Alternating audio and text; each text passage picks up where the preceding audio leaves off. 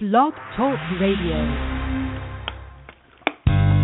Welcome to the Building Your Extraordinary Business radio program with your host, Jim Nemley, President and CEO of the Extraordinary Business Builders. This show is designed to instruct business owners on what they must know to survive and grow. Why be ordinary when you can be extraordinary? Now, here's your host, Jim Nemley.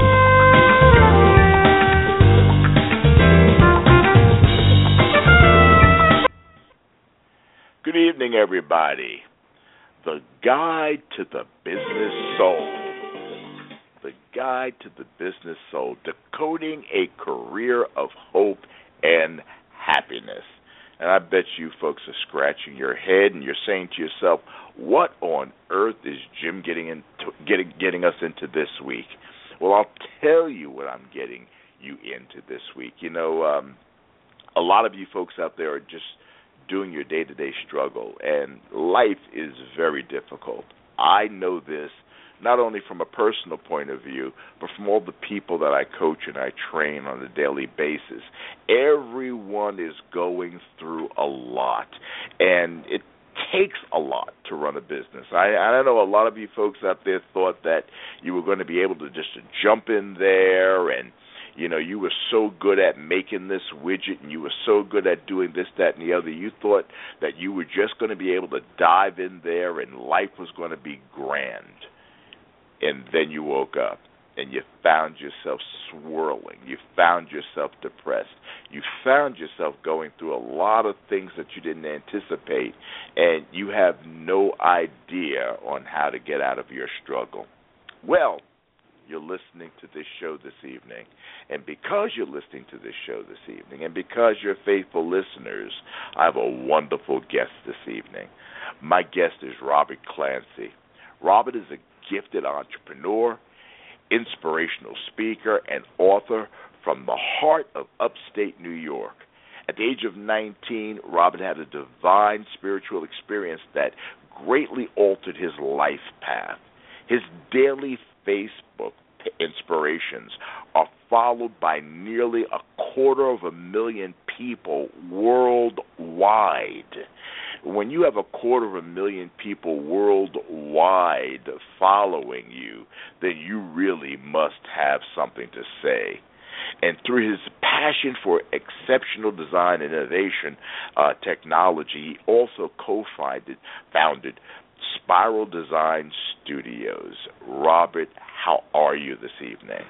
I am outstanding, and it is truly a pleasure to be here with you tonight. It's great having you on because, like I said, uh, it's tough out there. You know, I, no one wants to hear me bring anybody on this evening to talk about marketing metrics, sales conversions, margins they don't want to hear anything about that. As a matter of fact, these things are making them feel so bad that they don't know what to do, you know, and uh they don't realize that there's a better side of life as a business owner than just the drudgery of trying to battle your numbers. And as a matter of fact, a lot of them could easily get out of the problems that they're in if they were in a better frame of mind. And I know you deal with a whole lot of that. Absolutely. Well, how did the title of your first book, The Hitchhiker's Guide to the Soul, come about? Well, uh, that's a great question, and it's actually inspired by The Hitchhiker's Guide to the Galaxy. Mm. And in that book, um, there's a main character, Arthur Dent, and his house is about to be torn down and there's going to be a highway put through it. And he lays down in front of the tractor, you know, the plow that's coming to take the house down, and he is absolutely going crazy. And he doesn't even realize the entire earth is about to be destroyed. you know, so he's mm. worried mm. about his house, but the earth's going because he's so focused on that.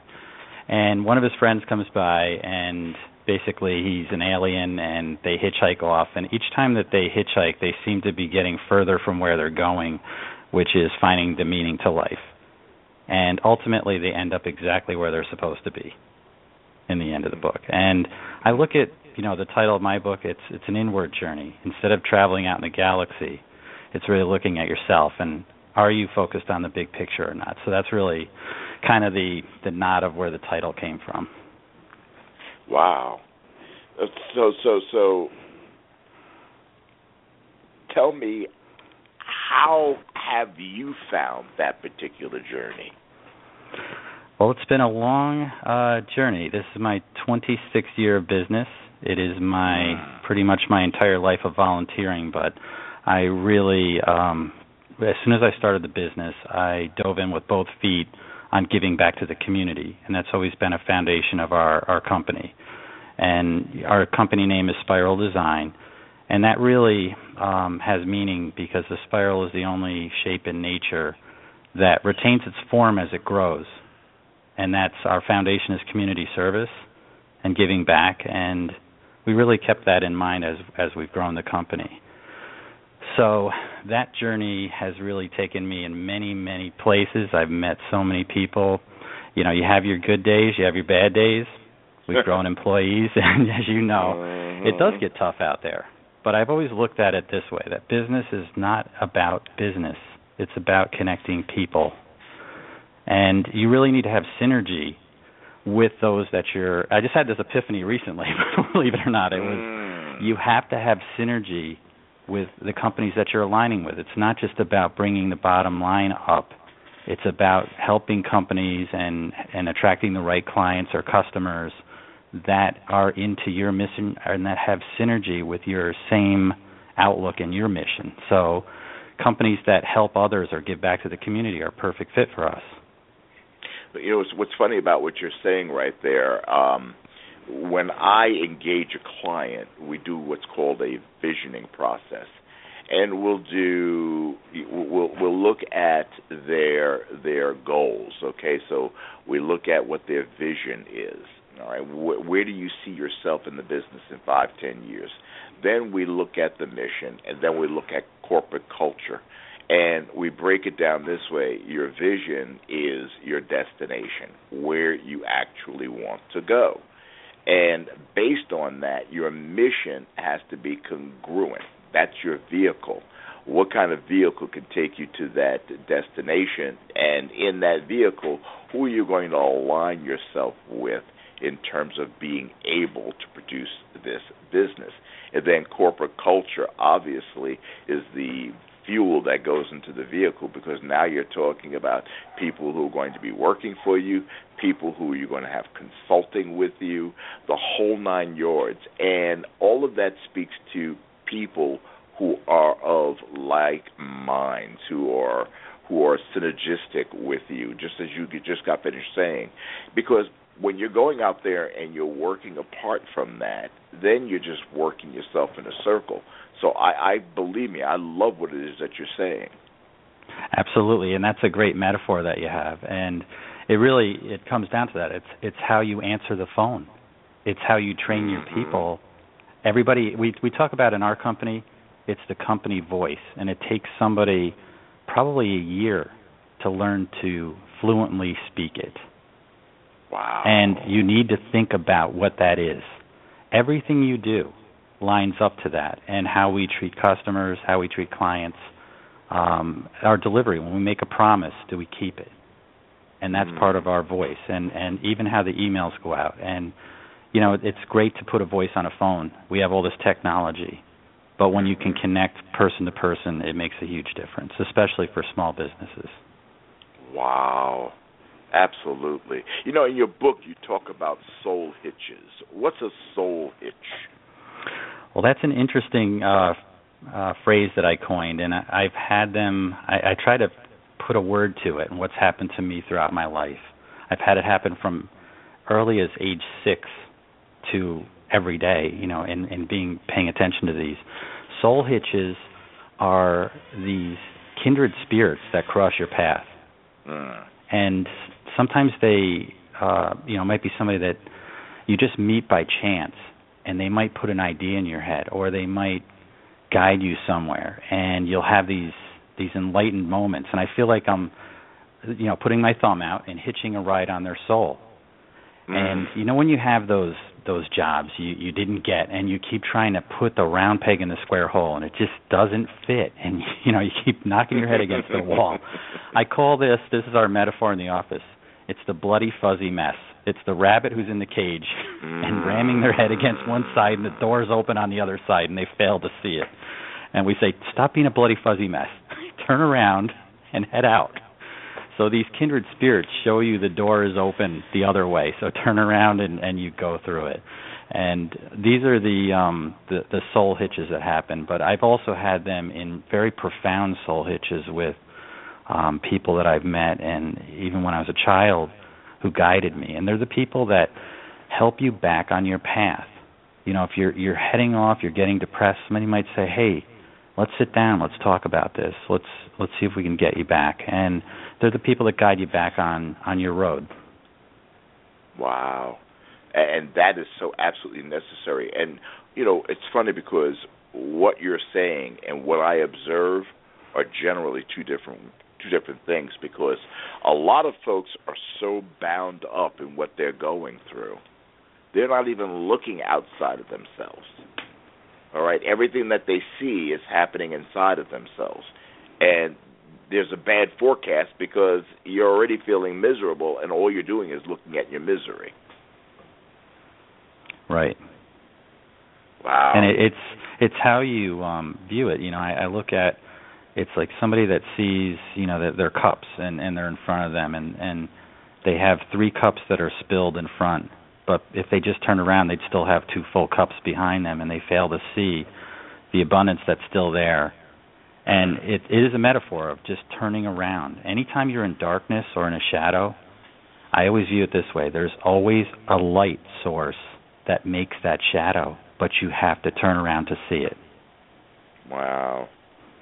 Wow, remarkable. And and folks, I hope you're taking notes. As a matter of fact, I know they're taking notes. I don't know if you can hear this or not, but I hear a lot of scratching going on. You know what that scratching is? That's actually pens taking to paper. All right, so that's going on right now. awesome. what is your earliest memory of a compassion for others?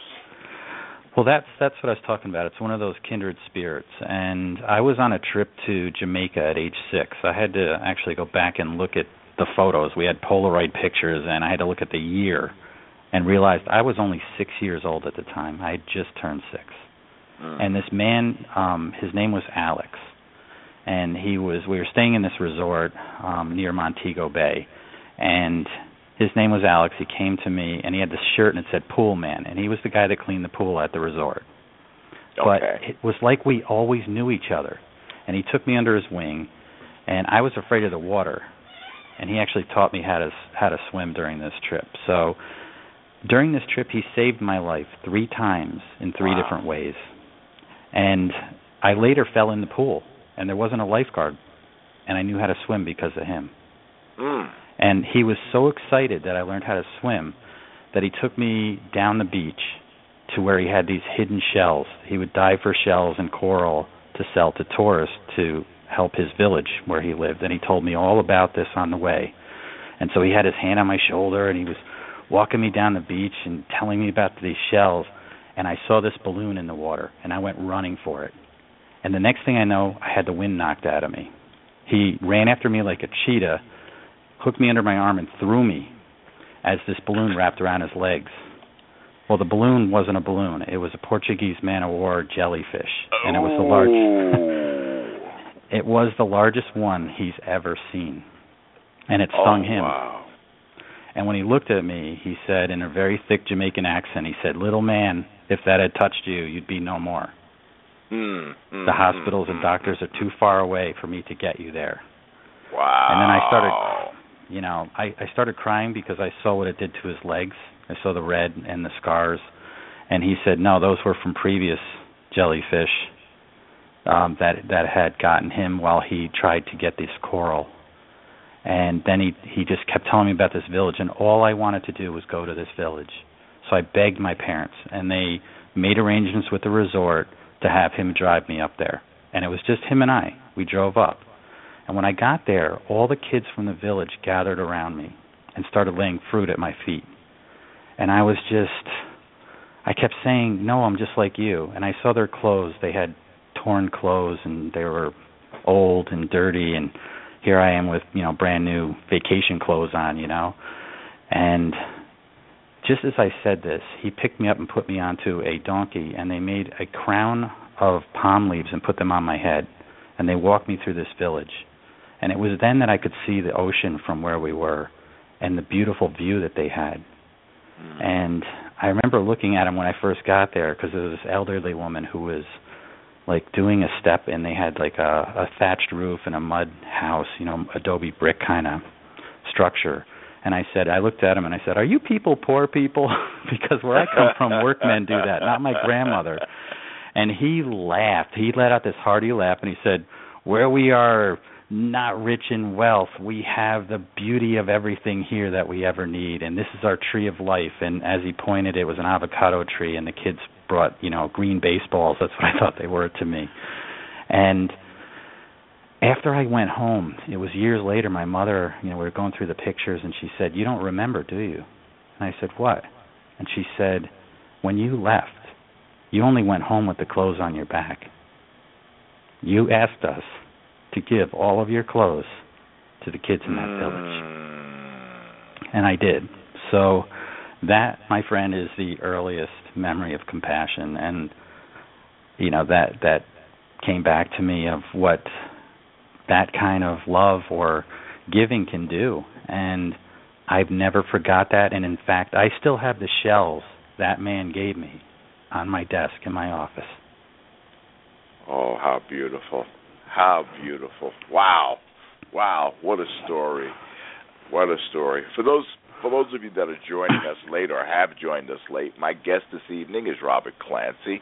Robert's a gifted entrepreneur, inspirational speaker, and an author. He, uh, Robert has had had a divine spiritual experience that greatly altered his life path. His daily Facebook inspirations are followed by nearly a quarter of a million people worldwide. And by the way, Robert, I just liked your page this afternoon. So now there's a quarter of a million that. and one. now it's a quarter of a million and one. All right. Through his passion for exceptional design and innovative technology, he also co-founded Spiral Design Studio and he's been there for, and he's run this business for 26 years and it's a wonderful thing when you have somebody you know who's been in business for 26 years and is still doing the things that need to be done internally as well as ex- externally and uh, his, his, he leads a an award-winning creative team in the evolution of corporate brands, marketing, and web development. Major clients include Citi, Home Depot, Sears, and Activision. Robert, can you tell folks how they can find you, how they can find you on Facebook, how they can buy your book, how they can just just learn to stop living internally and start giving externally? Sure. Um, well, thank you so much for the opportunity to share that. Um, our main company website is Spiral Design. That's S P I R A L Design dot com. My inspirational website is guidetothesoul.com. And on the Guide to the Soul page, uh, there is links to all my social media from Facebook, Twitter, Instagram, uh, LinkedIn, and so on. There's also a page on there where you can get my book on Amazon or uh, Barnes and Noble. And folks, you need to be scrambling around to get that done right now because times, you know, you know what's so funny about the times that we're living in. Um, realistically speaking, times have never been all of that glorious.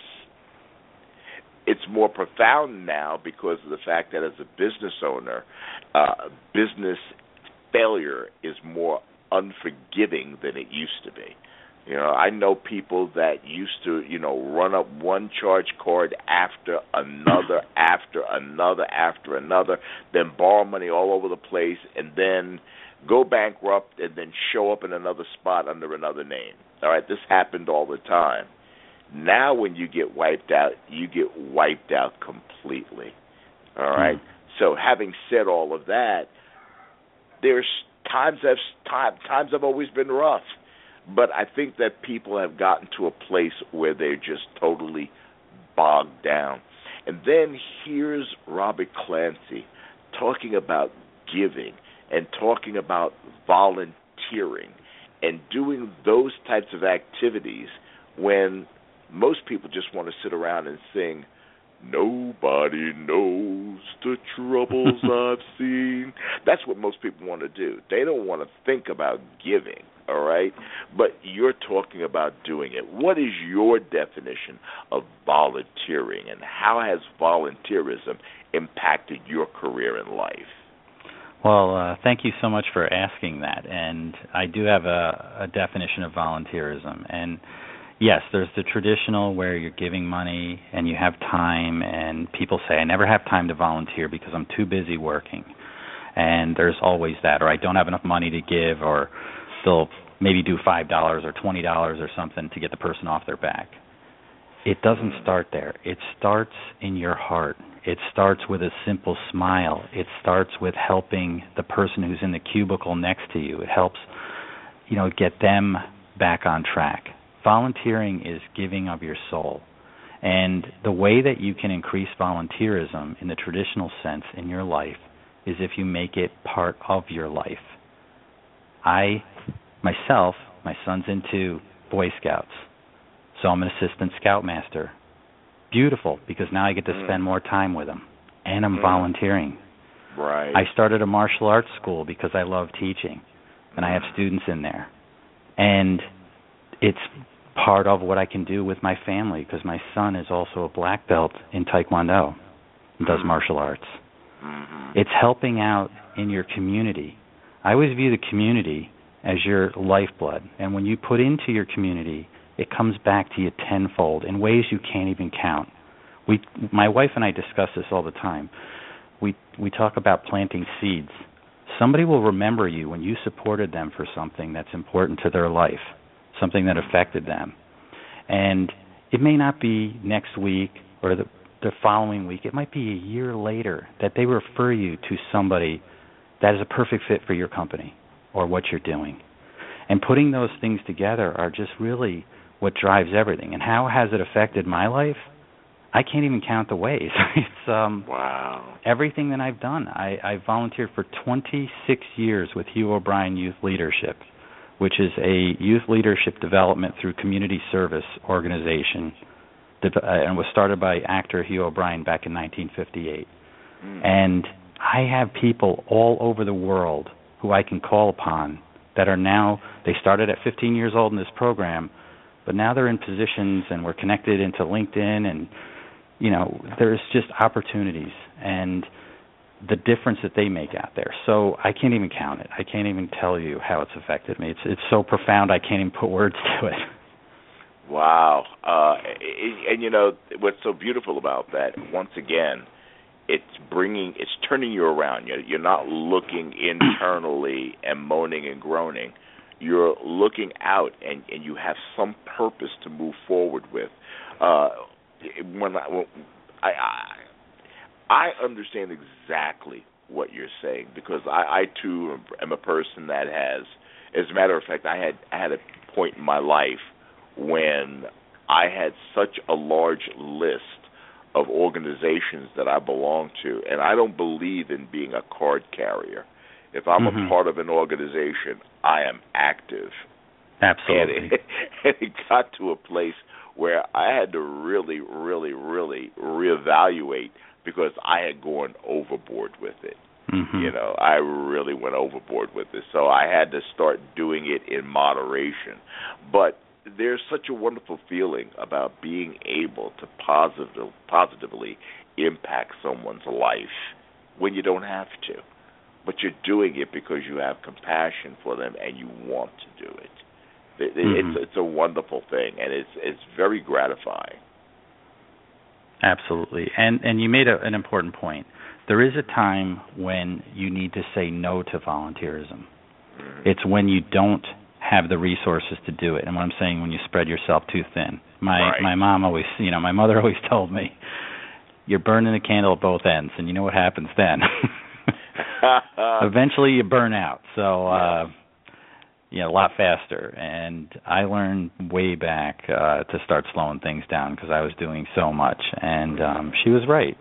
So you, you do need to evaluate that and do things that that matter. And if if you don't have time to do the traditional volunteerism, just share your smile. It's a tool we carry with us every day. Hmm. We walk out the door, and how often do we use it?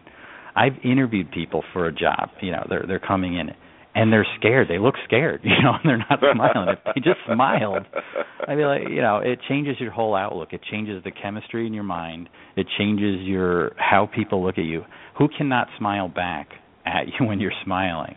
True. You know, it's it's contagious, and that's the contagion we need to spread. So think about that tool. It's a simple tool. If you walk into that new business meeting confident, smiling, it's going to change. It's going to make a difference in, in getting that job in in connecting with those people that you're you're doing your sales to and, and your marketing. Uh, you know, and I think that uh, when, when you're talking about that, I know entrepreneurs, you know, CEOs who are really under the gun, and the whole atmosphere in their workplace is horrible because mm-hmm. they walked in with a scowl on their face. All right. Oh yeah. oh boy. boy, oh boy, oh boy. And you're talking about workplace morale. It starts at the top. Right. And they know, like my staff will do this exactly what you're saying. I might, you know, just have that look on your face, and it's really nothing, but they're they're perceiving something out of that, and you know, oh, having a bad day today, and they're like, what? mm. So yeah, I have to catch myself too when I'm not smiling, or uh, you know, we have we joke around a lot, and I think that reduce, reduces the stress and and having fun because work should not be like that. It shouldn't be stressful. Why are you doing it? oh, but I see it so often. I'll go and do a visit with a with a client. I'll walk in, and over the years, I've done this a lot. I will walk in, and before seeing the CEO, before even uh, uh, being announced that I'm there, I can pick up the atmosphere and what's mm-hmm. going on. I can just look at the face and feel that the tension would be so thick that you can cut it with a knife. Wow. All right, and and I've seen that in so many different places. And then you wonder why your bottom line is so negatively impacted. Well, the folks that are there to help make that bottom line work are working under duress. Mhm. How much can you do yeah. under duress? You know? right. right. And we have a, you know, one of the things in our company is is we try to keep our hours, you know, t- from 9 a.m. to 5 p.m. Mm-hmm. And we don't work weekends. Mm-hmm. And I feel that we've done this for 26 years. Wow. And been successful at it in a marketing firm, which is not heard of. You know, there's right, usually exactly. working till one in the morning, and and you mm-hmm. and you get burned out. And we want people to have time with their family and weekends to rest. And I feel if they're rested, you would not believe how much more productive people are when they're rested. It's That's right. It's uh, something that we've kept in line in our company from the beginning. Mm. Mm. And, and I would imagine that, especially those that are dealing in the area of customer service or providing services to your clientele, if they're uptight and if they're feeling miserable, it's going to pass on to your clientele. Mhm. All right. Yep. And if it passes on to your clientele, forget about it. They may not come back. Right. Wow. Wow, wow, wow. Who would have thought that giving, even when it comes down to giving a smile, could be so important to a person and to a company? You know, one thing, Right. though, when we're talking about this, I know that a lot of folks are saying to themselves, well, tomorrow I'm going to walk into my office, I'm going to have a huge smile on my face, and we're going to pump out a lot of money. I'm just hoping that folks aren't directly correlating right. generating mass revenue because of the fact that you're you're you're putting on a smile or you're trying to volunteer for something. It has to be more from the heart as a Yes. goal than money as a goal. Correct. And it's really we look at it as planting seeds. It takes a Mm. while to make a hearty plant. It doesn't just spring up out of the ground overnight and bloom. Uh, that would be great uh, if that happened every day, but you have to cultivate what's in your garden, and you have to tend to that garden. And what you're saying is bringing that smile is like bringing the sunlight. That's not. It's going to help, but it's not everything that that plant needs to grow. There's many other pieces. Wow. Folks, for those of you that came in late and you're kicking yourselves for doing it because you're hearing something that you don't normally hear, all right? And what you're hearing right now is how to be a bit happier than you are and and how to do that by giving, how to do that by smiling, how to do that by volunteering, how to do that by looking outside of yourself and not just inside of yourself. And my wonderful guest this evening is Robert Clancy. He's a gifted entrepreneur, inspirational speaker, and an author. And as a matter of fact, if you look him up online, go to his videos, go to the videos, and, and listen to him speak. He is absolutely magnificent. Robert, how can folks find your book? How can they uh, find out more about you? Well, it's uh, very easy. It's uh, my company is Spiral Design, and the website is spiraldesign.com. That's S P I R A L design.com. My inspirational website is guidetothesoul.com. And on my Guide to the Soul page, uh, there is links to my YouTube channel, my Facebook page, Twitter, Instagram, LinkedIn, pretty much any way that you can possibly connect to me or get some inspirational feed into your life. So it's all on there, and I appreciate you uh, sharing that with your audience. And I also have a newsletter that I just launched, and you can go to signup.guidetothesoul.com, and it's also on the the main page of my website. And if you sign up, you get a free book. Uh, it's my um, Love's Awakening poetry book, which is a bunch of affirmations that uh, will you can just randomly read, and it'll set your mind in a good place and there's uh, inspirational music and guided meditations. Wow. Now, folks, isn't he such a nice, sweet guy? All right, he's also a black belt in Taekwondo, so watch yourself. yes, I am. so watch yourself. Nice guy doesn't mean that he's a pushover, but he is a nice guy. we were just talking about your Facebook page. Now, you currently have over a quarter of a million people connected to the inspirational Facebook page. What inspired you to start that? Well, you know, I do these experiments every once in a while with my own life. And I woke up on December 1st, 2012, and thought, you know, you should set a goal to write one inspirational thing, original, a week. One inspirational, original thought a week. And then I thought, well, that's too easy. I should go with every day for a year. and I had 111 followers or fans on my page. It was my book page when I first launched it, and it was a couple months after that, and I, I didn't really do much with it. I started posting these um, thoughts that I had every morning. I'd wake up with an inspired thought, and I started posting them. And it just grew from there. It's uh, you know I've had some posts that are read by one million people in one day. It's it's crazy wow. that you know shared and read.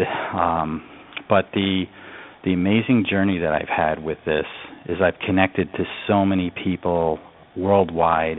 Um, there are people in Pakistan and people that are in Yemen, people that are in Puerto Rico to you know England, France, Germany, you name the country, following the posts and I can't tell you the lives that are changed. That um, I didn't realize this journey was going to affect me this way. But I've actually had people contact me, and they don't say, you know, the typical thing. I needed to read that today. I've gotten messages where somebody said, "By the grace of God, I found your page today and read what you wrote because I was going to commit suicide, wow. and I'm still here." And wow. I can't put a value on that. I have a family.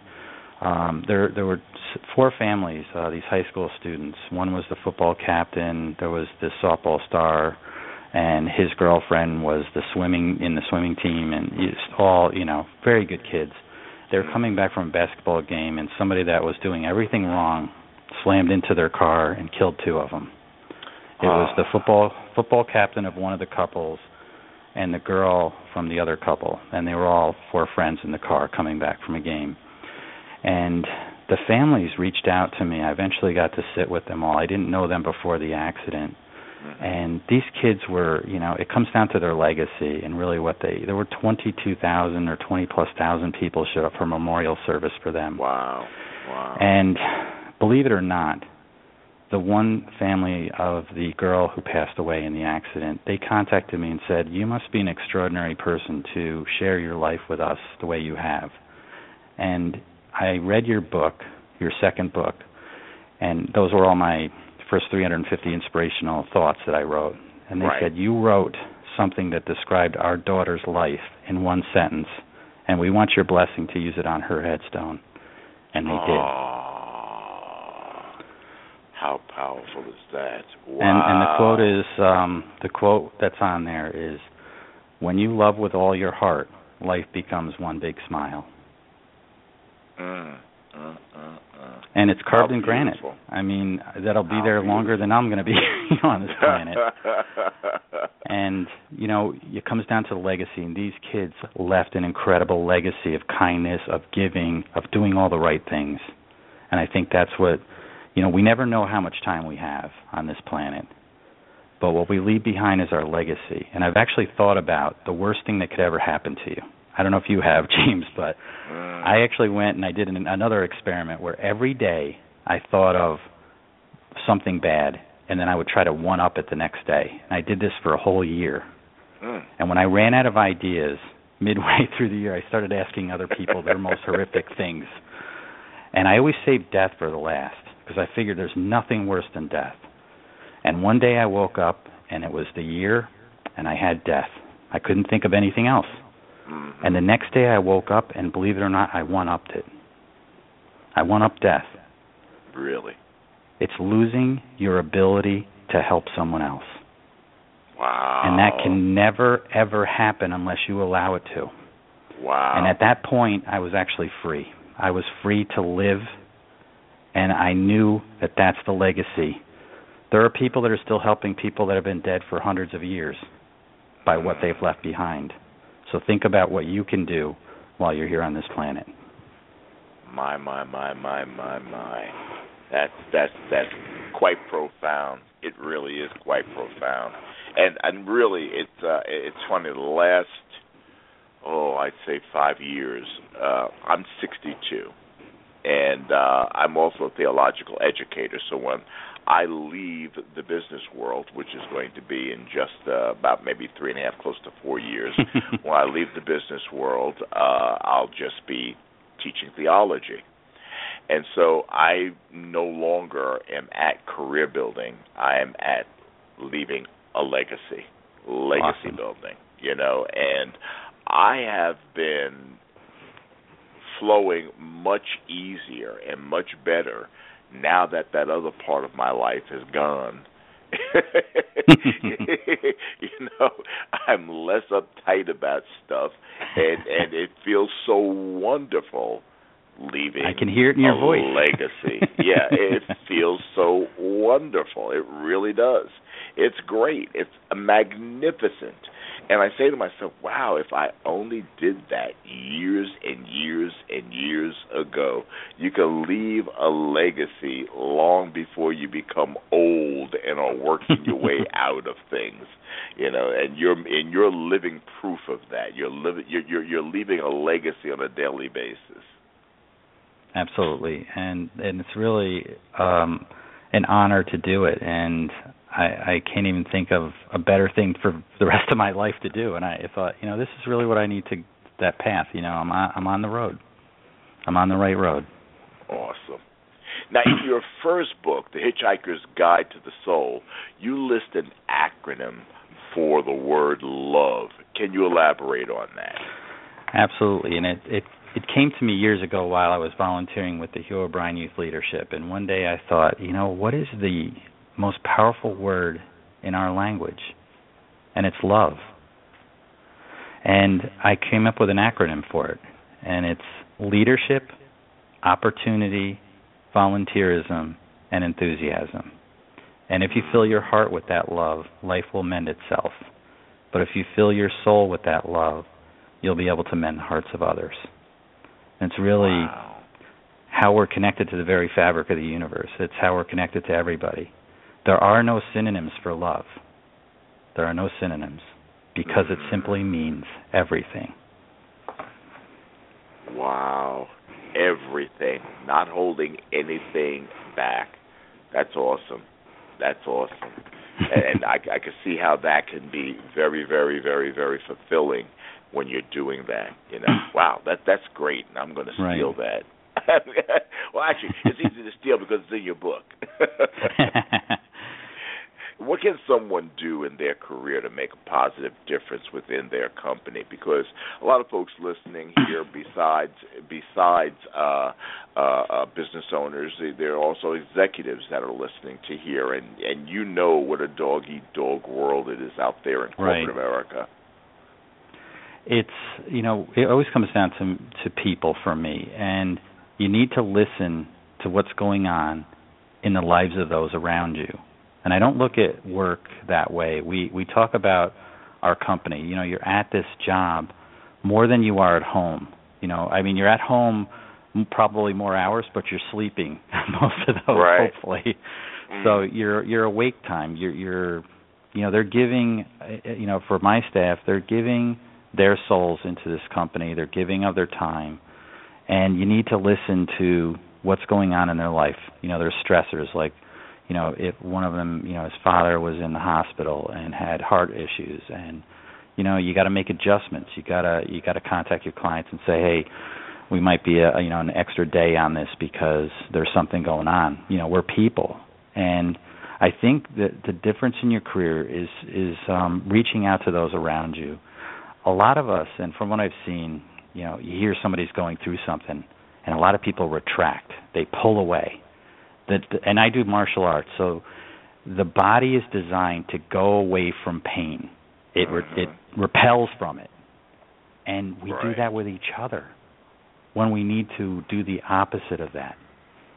And and going in and and acknowledging that and saying, "Hey, we're here for you, and I'll cover for you. Uh, let me let me make it a little bit easier for you today."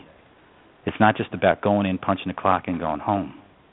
We're working with people and that's really what it comes down to. And each of us have a heart and a soul, and it needs to be filled with that love. And when I say the love, it's that leadership that comes from love. It's the opportunities we can create, and volunteering yourself, and then creating that enthusiasm because that's really the catalyst, the spark, the fire that that drives us all. You know, you you were saying that, and I started thinking uh, about things that I've observed over the years you know, in and out of so many different companies and seeing some of the things that were going on. One of the things that I experienced, and this is where I see a lot of people's mindsets, they are so tormented on what's going on in their own life that and I'm talking about from an entrepreneur point of an entrepreneurial point of view. I'm not talking about the worker now. I'm talking about the business owner. They are so uptight with what's going on in their own lives that they do not pay attention to what's going on with people who are working for them. And mm-hmm. consequently, mm-hmm. on a larger organization, if the C suite doesn't care, middle management doesn't care. If middle management doesn't care, the whole thing trickles right. down. Yes. And uh, wow, it's uh, appreciation is a magnificent thing in an organization, and being conscious of what people are going through is something that's an added bonus because for me to say you're doing a great job is one thing, but as a boss, for me to feel the pain you're going through and take you aside and say, listen, you're going through something right now. I'm here for you. That's something that's even over and above saying, I appreciate the work that you do. Right. And I think, you know, the show um, Undercover Boss, right. you see how emotional uh, those CEOs get when oh, they yeah. meet the people that are working for them because they're out oh, of yeah. touch with that and it puts their heart back in play. And every single episode, you see some transformation happen because Yes. they're connected and they understand the daily struggle of the people that are there. And yes, you you hit it right on the head with um, that that kind of connection, and and it comes from not only the top down, but I believe it comes from the bottom up. Everybody has a voice. Everybody has a voice. Well, unfortunately, a lot of companies don't allow those voices to be heard. Mhm. Right. You know, and again, you're stifling the people who are actually the ones that are supporting and carrying your company. You're stifling them. you know, and and Right. adding to your your your general malaise because of the fact if you think that things are going wrong in your company because this isn't happening, that isn't happening, you are contributing to it.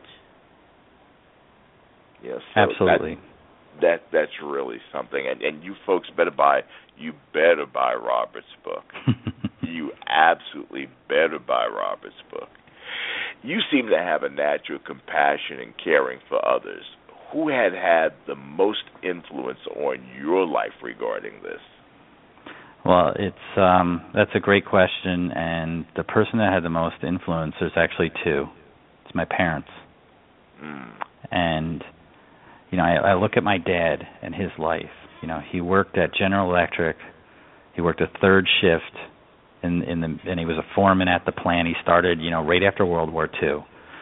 And and worked nights to support us. But the other thing that he had, he was a first class private in the army. He was a frontline combat medic. He was on Omaha Beach during the D-Day invasion Wow. and he Wow. liberated concentration camps. And I didn't realize what he stood for until I told somebody that story and they said, "So your dad was a fighter and a healer." Right. Wow. He was a fighter and a healer. And I said, "Yeah." wow. He fought his whole life showing us what it's like to fight to put, you know, dinner on the table. And he also showed us the healing side of what you need to do. And I know he went through a lot of things because he battled alcoholism, because he saw things that I don't think people are supposed to see.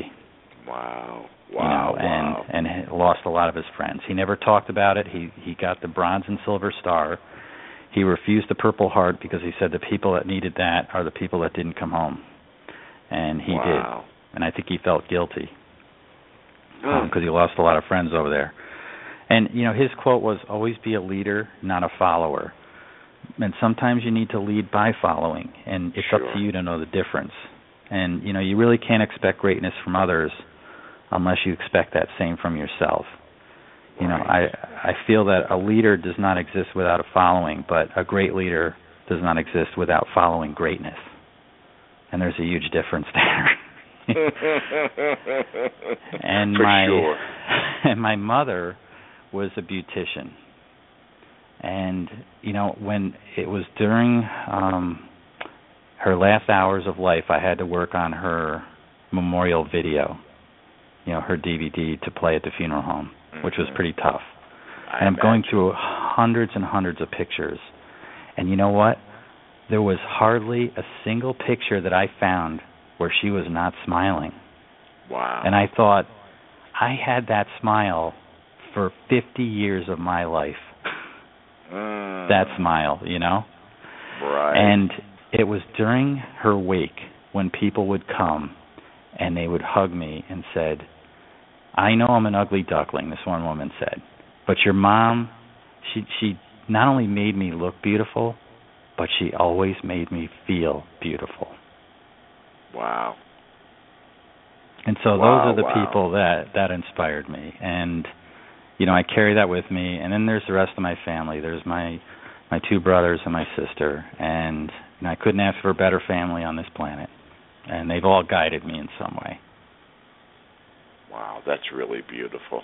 That's really beautiful. It's it's where your anchor is. You know, it, it started right there at home, and that's a beautiful thing. And you know, it's funny because as you were saying that, I'm hoping that the folks that are listening aren't only going to try to apply these things on the job, but please apply them at home. right. at home. Home is the first job. All right, that's that's the first place. And when you're when you said that it was your parents and and you know your father, your mother, and and your brother. When you when you were saying that, I said to myself, "Wow, it wasn't somebody outside of the home who took you under their wing and and showed you this that and the other no it came from home which meant that it was instilled in you at a very early age and you grew with that and i'm sure your children are growing with it as well. Right. Wow. Folks you you uh, i hear more writing. I hear more writing. Do you hear that rob? I hear them writing. You're the managing partner and co-founder of Spiral Design Studio. Do you apply any lessons from your book within your company? I know we spoke a little bit about that, but do you, how how do you apply that? It's really, you know, I try to instill in everybody it's about compassion and it's about passion. Those two things. And bring that to the table. And the other is that um anytime that you're working um with a client they have the same set of issues that everyone else has on this planet Mm. and understand that. And so the lessons from the book just you know, there are a lot of stories and they guide you through a journey of different things that happened in my life and there's also a story of an Olympian that's in there and a struggle that he had after he lost the use of his legs and he was a, a downhill skier mm-hmm. and his his quote is from Chris Waddell, and he's the most decorated Paralympic skier in U.S. history. And I I got the honor of interviewing him, and he told me it's not about what's what happens to you, it's about what you do with what happens to you. And so hmm. that's probably one of the best lessons in the book. Wow. Wow. That's really powerful. And and and by the way, when I get words like that from someone like that, I usually tend to take them more seriously. All right, Oh, yeah. because it's coming from a real place. You know, Right. it's not just lip service. It's coming right from the heart and coming right from the experience of that person. That was really powerful. You know, Mhm. I, I was reading I was reading your webpage and I saw all of these awards that you were getting and had gotten, and then I saw the Hugh O'Brian. I'm saying to myself, Hugh O'Brian.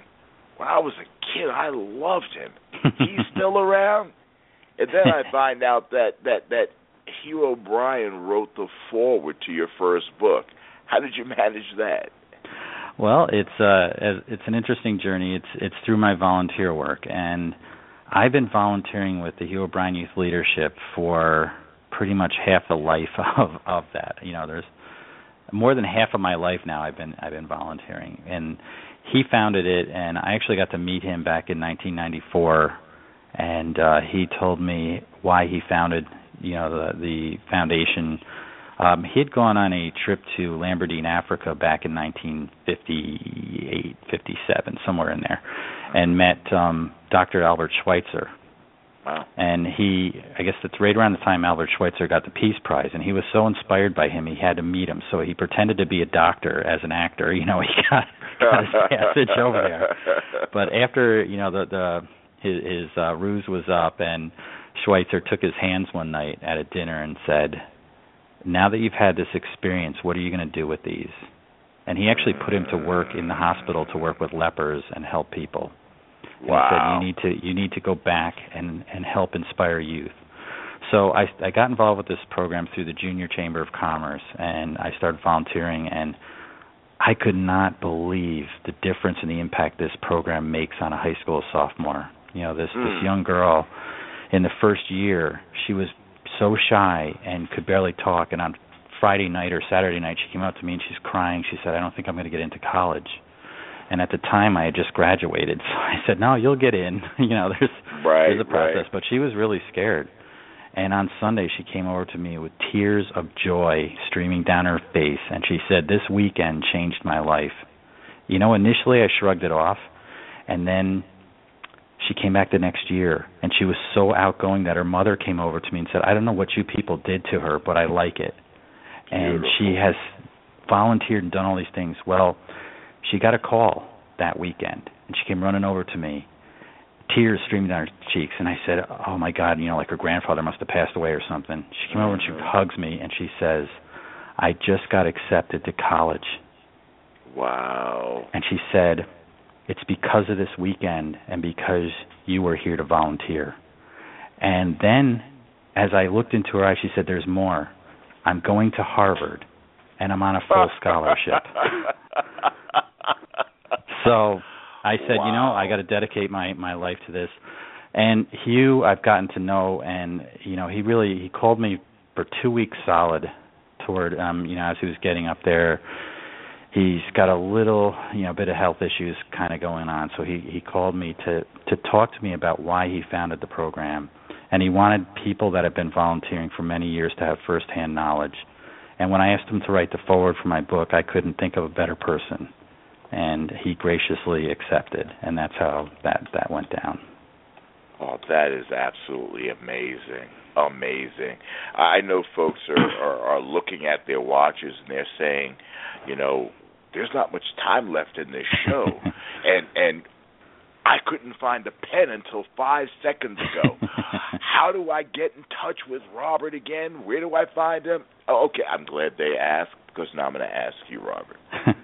well, my my main company site is spiraldesign.com. That's S P I R A L design.com. And my inspirational website or my personal website is what I how I look at it is guideto-the-soul.com. And on there there are links for my newsletter, uh, there are links for my books, uh, where to where to get those on Amazon or Barnes and Noble and other outlets and uh all my social media so you can follow me on Instagram, Twitter, Facebook, uh you name it. I'm putting stuff on pretty much anything out there. So there's a There you go. You get it out, get it out, get it out. we have time for one more question, and and Sure. this is a very important question because I know that there are a lot of people out there that are disqualifying themselves from volunteering because they're too busy. All right, and yet you seem to be balancing out your life. How does that work out? How does that happen? Well, it it came from what I, I alluded to earlier. It's threading it into your life. When you make it part of the fabric of your life, it's not a separate thing where you're saying I'm taking time away from my family or my business, but I'm incorporating it into it. So uh, toward the end of this month, uh, end of this month, I'm starting uh, again. This is probably my 18th year of teaching junior achievement at a local high school where I can teach them entrepreneurship. Wow. And all I'm doing is helping our community and our workforce have better people that come out of that high school. And I volunteer as a scoutmaster, as I said, with my son's troop because I get to spend a week with him at a camp in the summer, and that's 24 7 for seven straight days. I can go camping and hang out with him and see him grow into a young man, where I'm not just sending him off to this camp and then waiting for him to come back. I can participate and and uh it's part of my volunteer work, but it increases my family time. So what better way to do that and how else can you thread it? Just make it part of your fabric of your life. Wow. Well, you know, this this was this was absolutely wonderful. You know, uh I have to get you back on again. I absolutely, Absolutely. have to get you back on again. There's no ifs, ands, or buts about it. Uh people need to really come out of themselves. And and I can see now that you really have what it takes. And it's funny a lot of times when people start talking about volunteerism and things of that nature they're not really entrepreneurs. They're people who are are in are in not for profits and not to say that not for profits aren't businesses they are but Right. they tend not to have some of the stresses that a person who starts and launches their own business 26 years ago especially marketing the last person I would expect to see in this realm would be someone like yourself and yet not only are you doing it but you're thriving at doing it and and I congratulate you. I'm looking for those daily inspirations and uh, I got to get you back on the show again. Well, all right. Thank you so, so much and we'll make sure that that happens. Absolutely. All right, folks, thanks for listening to the show. I hope you were inspired, and I hope you were inspired not just to sit back and feel good, but to actually get up and start doing something. Have a blessed and profitable week. Robin, thanks again and take care. Good night, all. Thanks.